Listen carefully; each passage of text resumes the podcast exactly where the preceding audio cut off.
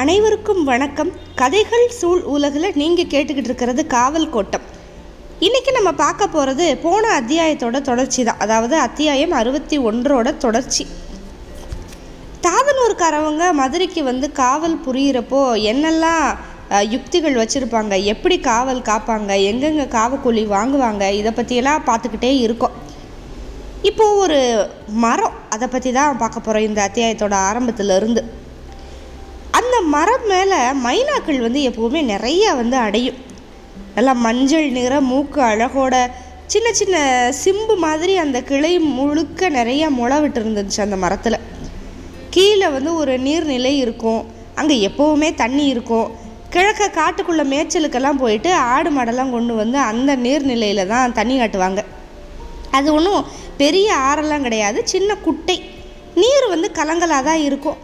அதனால அந்த இடத்துக்கு பேர் மைனாக்குளம் அப்படின்னே ஒரு பேர் வந்துருச்சு. கிழக்கு பகுதி காவலர்கள் வந்து பெரும்பாலும் அந்த இடத்துல தான் தங்குவாங்க. இந்த இடத்துல மட்டும்தான் மதுரையை வந்து ஒரு பெரிய காடு முட்டி நிற்கிற இடம். அந்த திசை வந்து இதுதான். கிழக்கு வெளிவீதிக்கு அந்த பக்கம் இருக்கிற காட்டோட இருட்டு வந்து ரொம்ப பயங்கரமான இருட்டாக இருக்கும்.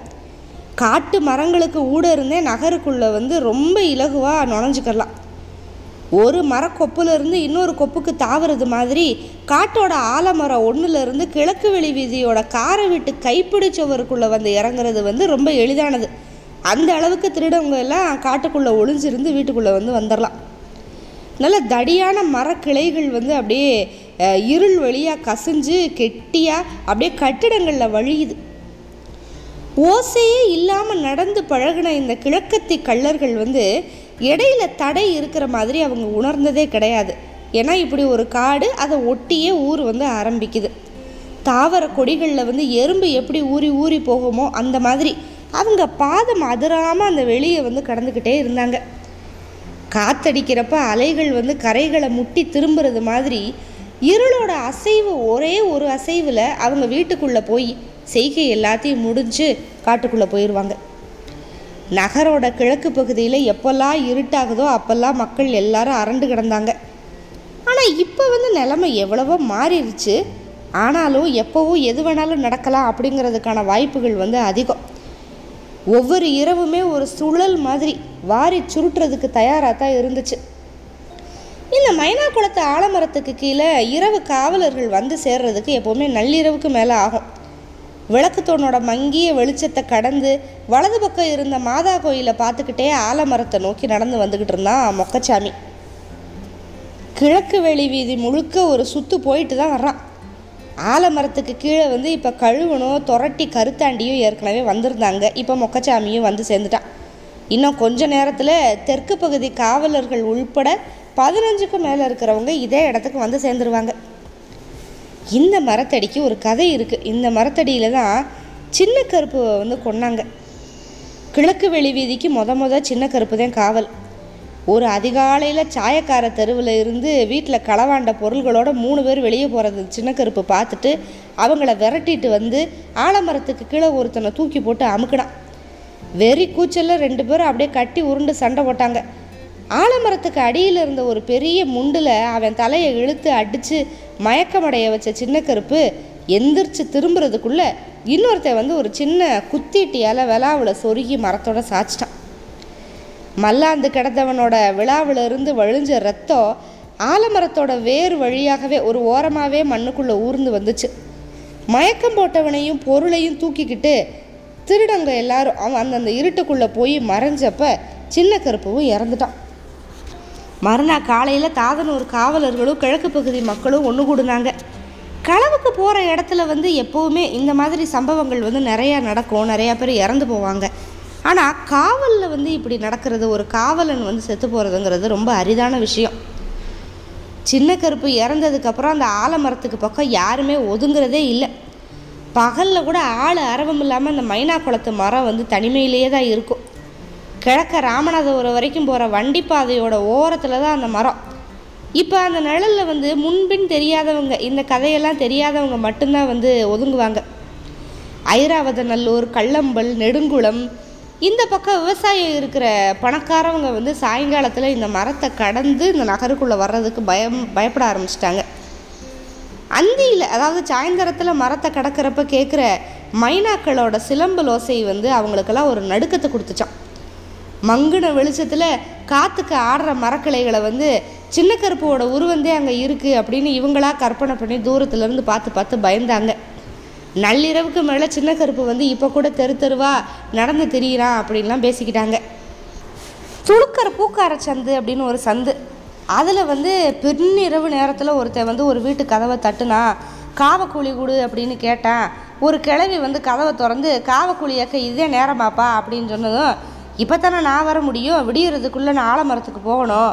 மைனாவெல்லாம் பட்னியாக கிடக்கு வேகமாக கொடு கிளவி அப்படின்னு சொன்னால் யாருப்பா அது? சின்ன கருப்பா? அப்படின்னு சொல்லி அந்த கிளவி வந்து பயந்து பேச்சு மூச்சு இல்லாமல் கிடந்து மூணாவது நாள் செத்து போச்சு. இப்படியெல்லாம் வந்து நிறையா கதை அந்த ஆலமரத்தை நோக்கி வந்துக்கிட்டே இருந்துச்சு. ஆடு மாடு மேய்க்கிறவங்க கூட மூணு நாலு பேராக சேர்ந்து சேர்ந்து வந்து தான் அந்த ஆடு மாடுகளுக்கு தண்ணி ஆட்டிகிட்டு போனாங்க. காற்றுல அசைகிற ஆலமரத்தோட விழுதுகளுக்கு கீழே உருவம் தெரியுது அப்படின்னு ஊத்து ஊத்து பார்க்குறவங்களும் உண்டு. மைனாக்களோட சத்தம் வந்து அதிகமாக கேட்குறப்ப ஒவ்வொருத்தரும் விதவிதமான காரணங்களை சொல்லிக்கிட்டாங்க.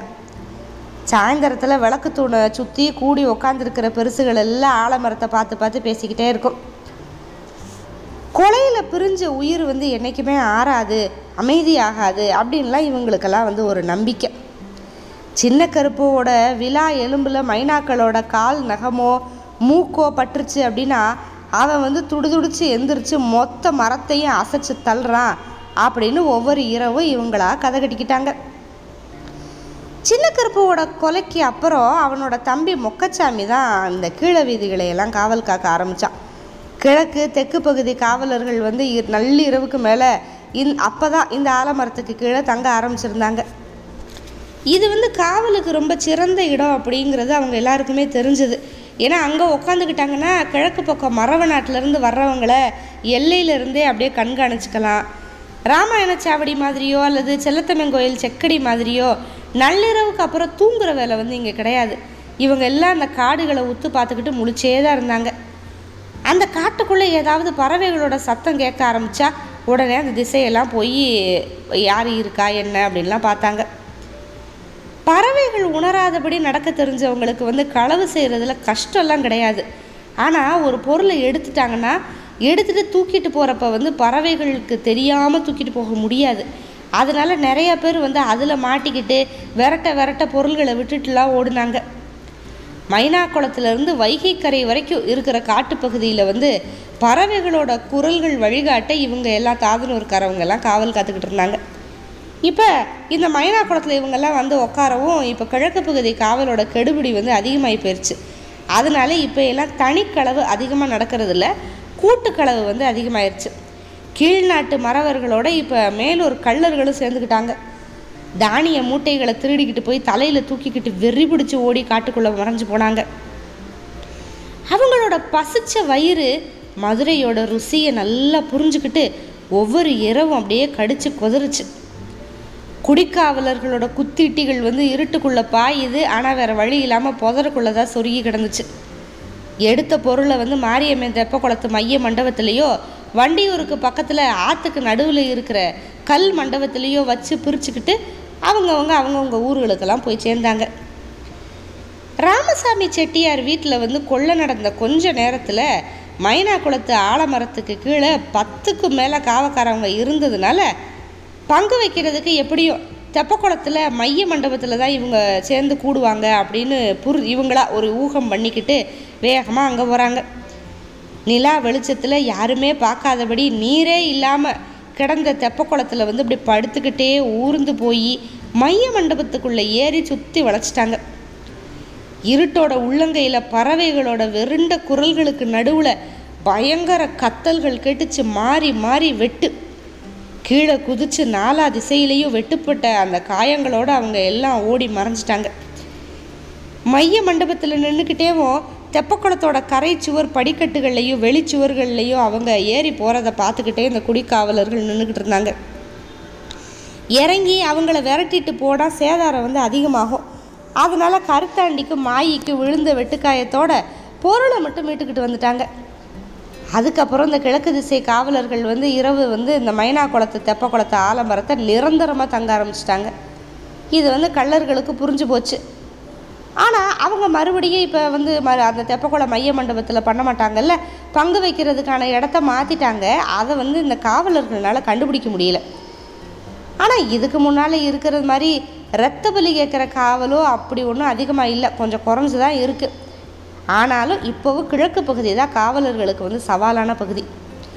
ஆண்டியும் துரட்டி கருத்தாண்டியும் உட்காந்து ஒரு நாள் காலார பேசிக்கிட்டு இருந்தப்ப மொக்கச்சாமியும் அங்கே வந்து சேர்ந்து இப்போ ஆலமர வேரில் கையை ஊனி உக்காந்தான். இன்னும் கொஞ்சம் நேரத்தில் மற்ற எல்லாரும் வந்துடுவாங்க இந்த பத்து வருஷந்தே நிர்வாகம் ஓரளவுக்கு நியாயமாக நடக்குது. இல்லைன்னா இந்நேரம் இவங்க அடித்த கொள்ளையில் கொள்ளையெல்லாம் அளவில்லாமல் போயிருக்கும். அந்த ஆண்டவனுக்கே அடுக்காமத்தேன் வெள்ளக்காரனை விட்டு இந்த நல்ல காரியத்தை செய்ய வச்சிருக்கான். நிர்வாக கோஷ்டிக்கு மதுரை ஆதீனத்தை தலைவராக போட்டது ஒரு வழிக்கு சரித்தேன். ஆனால் அஞ்சு பேர் கோஷ்டியில் கூடுதலாக நாமளும் இருந்தோன்னா முறையாக இருக்கும். இப்படியெல்லாம் பேசினாங்க இவங்க.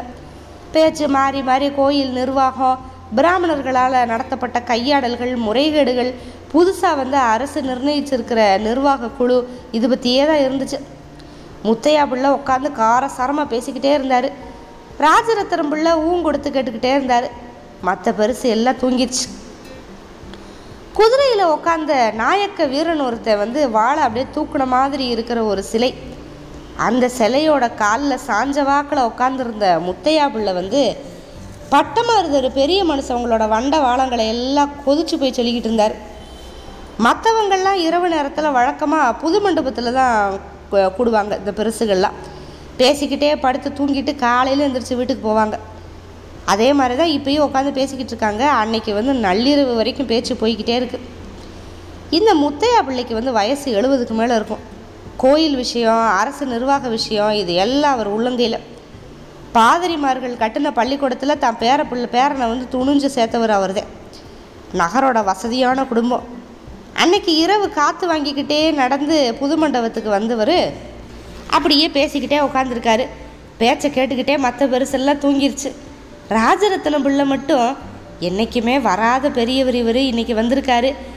இவர் பேசிக்கிட்டு இருக்கிறப்ப எல்லாருமே தூங்கிட்டா நல்லா இருக்காது அப்படின்னு நினச்சி கஷ்டப்பட்டு தூக்கத்தை கட்டுப்படுத்தி ஊங்குடுத்துக்கிட்டு இருந்தார்.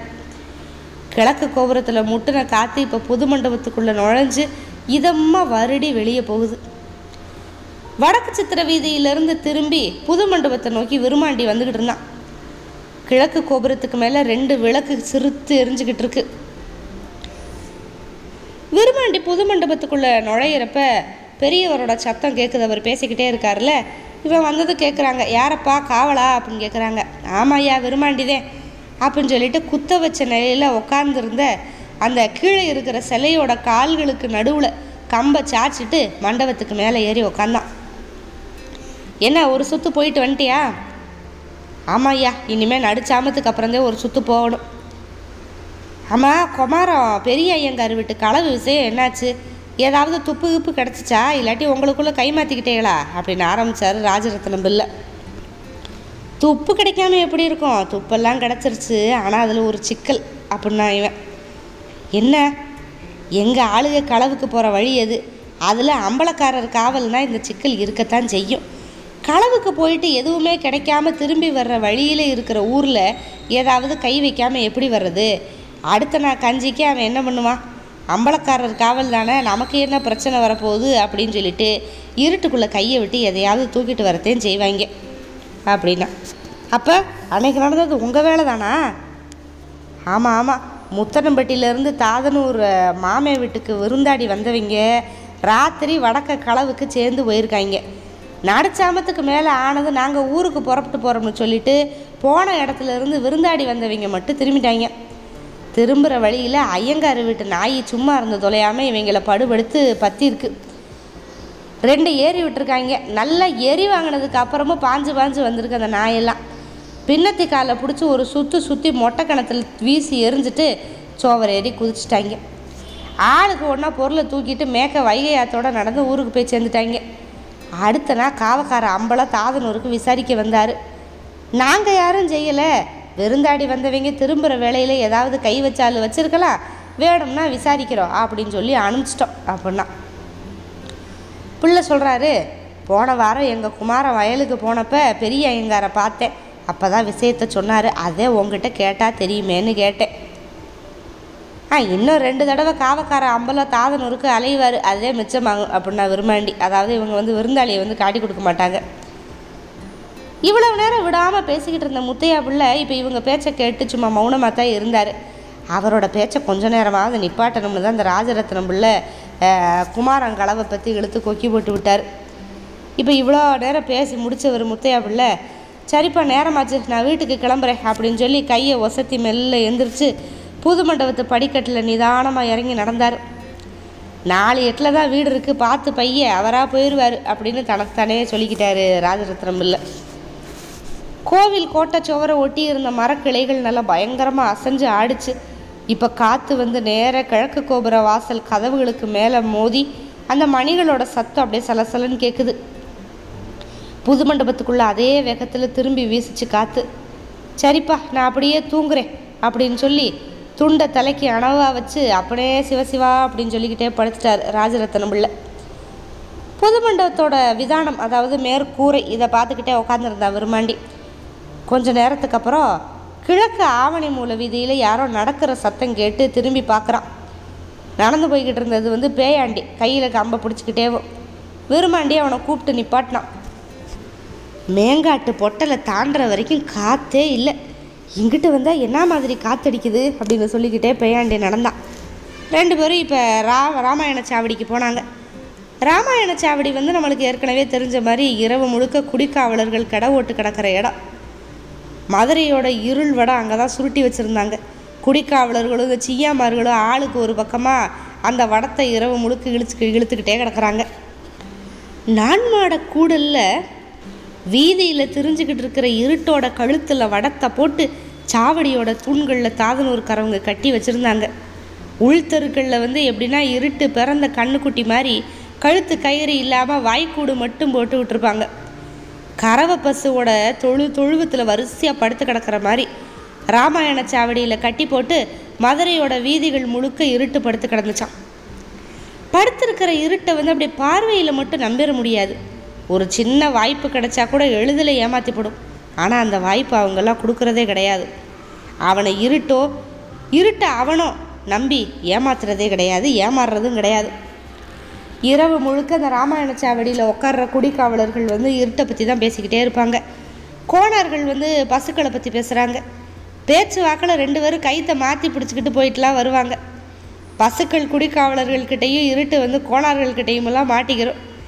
இருளை கறக்க தெரியாமல் பசுக்களை மேய்க்க தெரியாமல் ரெண்டு பேரும் மறுபடியும் சாவடிக்குள்ளேயே கொண்டு வந்து விட்டுறாங்க. அதுக்குள்ளே விடிஞ்சிரும். மறுநாள் மறுபடியும் இருள் கூட்டினதுக்கப்புறம் இந்த சீயாமார்களும் தாதனூர்காரவங்களும் வந்து சேர்றாங்க. இப்படியே தான் காலம் ஓடிக்கிட்டு இருக்கு. அன்னைக்கும் அப்படித்தான். இருள் கூடி உச்சிக்கு ஏறினப்ப மாயாண்டியும் மற்ற பெருசுகளும் சாவடியை நோக்கி வர்றாங்க. என்னையா சீயாங்கெல்லாம் இன்னும் தூங்கலையா? அப்படின்னு கேட்டுக்கிட்டே மாயாண்டி வந்து படியேறினார்.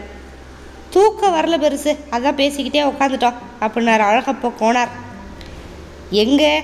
பெரிய சீயானை காணோம் அப்படின்னு கேட்டார் மாயாண்டி. பெரிய சீயா அப்படிங்கிறது கிருஷ்ண கோனார் அப்படின்னு ஒருத்தர். அந்தா அந்த ஓரத்தில் படுத்து கிடக்கிறது அவருதே. மனசு அசதியாக இருந்திருப்பார் போல. வந்த உடனே படுத்துட்டாரு. நானும் ராமசாமி கோனாரும் தான் பேசிக்கிட்டே இருந்தோம். கொஞ்ச நேரத்தில் அவரும் போயிட்டார் அப்படின்னாரு. அவர் வந்து நாலஞ்சு நாள் ஆக போகுது தெற்க திருநெல்வேலி பக்கம் போயிருந்தாராம் அங்கே இந்த வருஷம் நல்ல விளைச்சல் போல். கூட ஒரு மாதம் அங்கேயே இருந்துட்டார். குடும்பத்தை எல்லாம் விட்டுட்டு இவர் மட்டும்தான் வந்திருக்காரு அப்படின்னு ஒரு அழகப்போ கோடார். தெற்க களவுக்கு போகிற எங்கள் ஆளுக வெள்ளாமல் ஒன்றும் சரியில்லைன்னு சொல்கிறாங்க கிடைக்கு போகிற உங்கள் ஆளுக விளைச்சல் நல்லா இருக்குன்னு சொல்கிறாங்க அப்படின்னு வியப்பாக கேட்டார் மாயாண்டி. சரி நாளைக்கு ராமசாமி கோணாரை பார்த்து தெற்க எங்கிட்டு வெள்ளாமல் நல்லா இருக்குன்னு தெளிவாக கேட்டுக்கிருவோ அப்படின்னுக்கிட்டாரு இன்னொரு பெருசு. மாயாண்டியும் மற்ற பெருசுகளை சாவடிக்கு வந்த கொஞ்ச நேரத்தில் கட்டையை வந்துட்டான். அவன் எந்த பேச்சிலையும் கலந்துக்கல. நேராக தென்கிழக்கு மூலையில் கம்பை வச்சு சாச்சு வச்சுட்டு கிழக்கு சுவர் ஓரத்தில் படுக்கிறதுக்கு தயாராயிட்டான். கொஞ்ச நேரத்தில் சோங்கு பொன்னாண்டி எல்லாம் வந்தாங்க. படிக்கட்டில் ஏறுறப்பவே பெருசோய் அப்படிங்கிற குரலோட தான் வந்தேன் ச சோங்கு. ரெண்டாவது தூணுக்கு நேராக காலை நீட்டி உட்காந்துருந்த முத்தையா குணார் காலை தட்டி போடாத தாண்டிப்போ அப்படின்னாரு. இருட்டில் முகத்தை கூட பார்க்காம காலுக்கு என்னாச்சு செய்யா அப்படின்னு சொல்லிக்கிட்டே தூண் ஓரமாக உட்காந்தான் சொங்கு. முத்தையா வந்து மாடு கண்ணு ஈண்ட கதையை வந்து சொல்லிக்கிட்டு இருந்தார். பொன்னாண்டி வந்து மாயாண்டி பரிசுக்கு பக்கத்தில் உட்காந்து அழகப்ப கோனார்கிட்ட பேச பேச ஆரம்பித்தான் இப்படியே கதை பேசிக்கிட்டே இருந்தாங்க.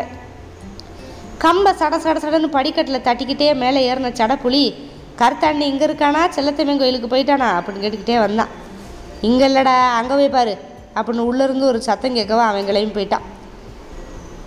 இப்போ நள்ளிரவு கடந்துருச்சு. அழகப்ப கொணார் பேச்சு கொடுத்துக்கிட்டே தூணில் சாஞ்சுக்கிட்டே தூங்கிட்டார். மற்ற எல்லாம் படுத்துட்டாங்க. தெக்க பார்த்து காலை நீட்டி உட்காந்த மாயாண்டி பெருசு என்னங்கடா எல்லாம் அதுக்குள்ளே தூங்கிட்டீங்க? அப்படின்னு விளக்க பார்த்து பேசிக்கிட்டு இருந்தார். இப்போ தான் இந்த பேயாண்டியும் விருமாண்டியும் சாவடிக்குள்ளே நுழையிறாங்க. வலது ஓரத்தில் இருந்த தூணில் கம்பை சாத்தி வச்சுட்டு பெருசுக்கு பக்கத்தில் வந்து உட்காந்தாங்க இவங்க ரெண்டு பேரும் வந்த சத்தத்தில் முழிச்சுக்கிட்டு அழகா போக்கனார் கேட்டார் விளக்க அணைச்சிட்டு தூங்க வேண்டியதான பெருசு? அப்படின்னாரு. இருட்டில் எப்படி செய்ய தூங்குறது? அப்படிங்கிறாரு மாயாண்டி. தாதனூருக்காரவங்களுக்கு இருட்டில் தூங்க வராது. தூங்கவா சொன்னாங்க சும்மா படுக்க வேண்டியதானே? அப்படின்னாரு விருமாண்டி அந்த ராஜரத்னம் பிள்ளை குமாரங்களவு பற்றி கேட்க ஆரம்பிச்சாரு அப்படின்னு ஆரம்பித்தான் போய் முத்தனம்பட்டிக்காரங்க கிட்ட வாங்கிட்டு போங்கடான்னு சொல்ல வேண்டியதானே? அம்பலக்காரங்களுக்கு காவை கொடுப்பாங்களா? அப்புறம் நம்மக்கிட்ட வந்து துப்ப விசாரிப்பாங்களா? அப்படின்னாரு கோவத்தோட மயாண்டி பெருசு. அப்புறம் பேயாண்டி வந்து காவை பணம் வசூலித்தது எல்லாத்தையும் சொல்ல ஆரம்பித்தான் வருஷ நாட்டுக்காரங்களாம் பதிமூணு வண்டியில் மூடையை ஏற்றிட்டு வந்து மேங்காட்டு பொட்டலில் படுத்து கிடக்குறாங்க. காவை படம் கொடுக்கடான்னு கேட்டால் விடியட்டும் எங்கள் பெரியவரை கேட்டு கொடுக்குறோம்னு சொல்கிறாங்க அப்புறம் போடுறத போட்டதுக்கப்புறத்தையும் ஒழுங்காக கொடுத்தாங்க அப்படின்னு கதையெல்லாம் சொன்னான்.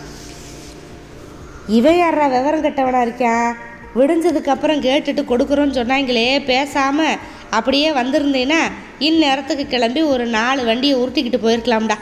அதை விட்டு போட்டு இந்தா எம்பிட்டு காவப்படம் வாங்கிட்டு வந்தானா அப்படின்னு நான் சோங்கு. கரும்பு கட்டாய் இருந்தால் இழுத்துக்கிட்டு வரணும். ஆ அதை விட்டு போட்டு இப்படிலாம் காவ பணத்தை வாங்கிட்டு வரக்கூடாது அப்படின்னாரு பக்கம் படுத்து கிடந்த பெருசு. பேசாமல் இவனை கம்பம் மக்கள் அனுப்பிட்டு சின்னவனை இங்கே வச்சுருந்துருக்கலாம். அப்படின்னு இவனை எல்லாரும் திட்ட ஆரம்பிச்சிட்டாங்க. பேயாண்டி என்னடா இப்படி வம்புல மாட்டிக்கிட்டோம் அப்படின்னு புரிஞ்சுக்கிட்டு பேச்சை நீட்டாமல் மெல்ல படுக்க ஆரம்பிச்சிட்டான். விளக்கு சிரித்து எரிஞ்சுக்கிட்டே இருந்துச்சு. தூண்களுக்கு இடையில் அங்கேயும் இங்கேயும் எல்லாரும் படுத்து கிடந்தாங்க. மாயாண்டி பெருசு ஒரு வழியாக தூணில் சாஞ்சுக்கிட்டே கண்ணை மூடினார். முத்தையா கோனார் முனகுற சத்தம் மட்டும் கேட்டுக்கிட்டே இருந்துச்சு. சாவடி முழுக்க அமைதியான கொஞ்ச நேரத்தில் கிழக்கு பக்கம் சுவர் ஓரமாக படுத்து கிடந்த கட்டையை எந்திரிச்சு உட்காந்தான் சுற்றி படுத்திருக்கிறவங்களை எல்லாத்தையும் ஒரு பார்வை பார்த்துக்கிட்டு கண்ணை கசக்கி எந்திரிச்சு சாவடியோட வடகிழக்கு மூளைக்கு போனால் தன்னோட கம்பை எடுக்கிறதுக்கு. இருட்டுக்குள்ளே ராவரம் சாத்தி வச்ச கம்பில் ஒன்று சரிஞ்சு குப்புறப்படுத்து கிடந்த சோங்குவோட பின்மண்டையில் விழுந்து தரையில் உருண்டுச்சு. சோங்கு அப்படியே தலையை தூக்கி பார்த்து போய் தொலடா அப்படின்னு சொல்லிக்கிட்டே கம்பை கீழே தள்ளிட்டு படுத்துட்டான். கட்டையை உடனே கம்பை எடுத்துக்கிட்டு சாவடியை விட்டு கீழே இறங்கி மேற்கு பக்கம் இருட்டுக்குள்ளே நடந்து மறைஞ்சு போயிட்டான் வெளி விதிக்கு போகிறான் கட்டையன் புறப்பட்டு போன சத்தத்தில் இப்போ கிருஷ்ணன் கோடாருக்கு வந்து தூக்கம் தெளிஞ்சு போச்சு. எந்திரிச்சு தெற்கு சுவர் ஓரமாக சாஞ்சு உக்காந்துக்கிட்டாரு. மாசி விதியை ஊத்து பார்த்துக்கிட்டே இருக்காரு. அப்புறம் ரொம்ப நேரத்துக்கு அப்புறம் எந்திரிச்சு விளக்கோட திரிய விரல்களால் நசுக்கி அணைச்சிட்டு சாவடியை விட்டு வெளியே வந்து மேற்கு அண்ணாந்து நட்சத்திரங்களை எல்லாம் பார்த்துட்டு சிறுநீர் கழிச்சார். அதுக்கப்புறம் சாவடி பக்கம் திரும்பி மேற்க சாட்டை போட்டுருச்சு எந்திரிங்கப்பா அப்படின்னு சொல்லிக்கிட்டே அவர் வீட்டை நோக்கி நடந்தார். தாதனூர்காரவங்கெல்லாம் எந்திரிச்சு இருளை வந்து பாய் மாதிரி சுருட்டி கக்கத்தில் வச்சுக்கிட்டு இப்போ அமணமலை ஆலமரத்தை அடியை நோக்கி நடக்க ஆரம்பிச்சிட்டாங்க. ராமாயண சாவடி செல்லத்தம்மன் கோயில் செக்கடி மைனா குளத்து தெப்பக்குளத்து ஆலமரம் அப்படின்னு எல்லாத்துலேயும் கலைய ஆரம்பிக்கிறாங்க. சாட்டக்கம்பு வெள்ளி விழுந்ததை பார்த்ததும் நடக்க ஆரம்பித்தவங்க கரையாங்கரையை கிடக்கிறப்ப மாடக்குளத்தையோ பொன்மேனி உடைமர கட் காட்டையோ தாண்டி இருப்பாங்க. கோழி கூப்பிடுறதுக்கு முன்னால் தாதனூர் ஆலமரத்தடிக்கு வந்து சேர்ந்துருவாங்க. இருள் வந்து உதிர ஆரம்பிக்கிறப்ப ஆலமரத்தடி திசையெல்லாம் இருந்து தன்னோட பசங்களை வந்து அப்படியே கூப்பிட்டு அரவணைச்சிக்கிட்டே இருக்கும். கோழி கூப்பிடுறதை தொடர்ந்து ஆலமரத்தில் இருக்கிற பறவைகள் எல்லாம் கண்ணை முழிச்சு அப்படியே பார்க்கும். காவலர் க காவலுக்கு போனவங்க தூரந்தொளவுக்கு களவுக்கு போனவங்க எல்லா ஆலமரத்தை நோக்கி வந்துக்கிட்டு இருந்தாங்க. கருப்பு கோவில் தாவாரத்தில் உட்காந்துருந்த பெரியாம்பளைகள் எல்லாம் போன கொத்தெல்லாம் முழுசாக வந்துருச்சா அப்படின்னு கணக்கு பார்த்துக்கிட்டே இருந்தாங்க. அழுத்து சளிச்சு போய் வந்தவங்க கக்கத்தில் மடித்து கொண்டு வந்திருந்த இருட்ட ஆலமர இடுக்குகளில் சொருகி வச்சுட்டு அப்படியே மரத்தடியிலேயே படுத்து தூங்கினாங்க. சூரிய ஒளி இப்போ மதுரையும் இருட்டையும் பின்னி கிடந்த முடிச்சையும் அவுத்து மேற்க தாதன் ஒரு பக்கமாக அப்படியே தூக்கி வீசுச்சு. இப்படி காவல் காக்கப்படுற ஒவ்வொரு இரவுலையும் இவ்வளவு விவரங்கள் இருக்குது எத்தனையோ முறைகள் இருக்குது இது எல்லாத்தையும் ரொம்ப விவரமாகவே பார்த்துட்டோம். இனி அடுத்த அத்தியாயத்தில் என்ன பார்க்க போகிறோம் அப்படின்னா இப்போ இருக்கிற போலீஸ் இந்த போலீஸ் ஸ்டேஷனை வந்து மொத மொத கொண்டு வர போகிறாங்க பிரிட்டிஷ் அரசு. இதை எப்படி மதுரை மக்கள் ஏற்றுக்க போகிறாங்க போலீஸ் அப்படின்னா இவங்களுக்கு என்ன புரியும்? எப்படி வந்து இதை அமல்படுத்த போகிறாங்க இதை பற்றியெல்லாம் விவரமாக நம்ம பார்க்கலாம். காத்துக்கிட்டுருங்க. மிக்க நன்றி. வணக்கம்.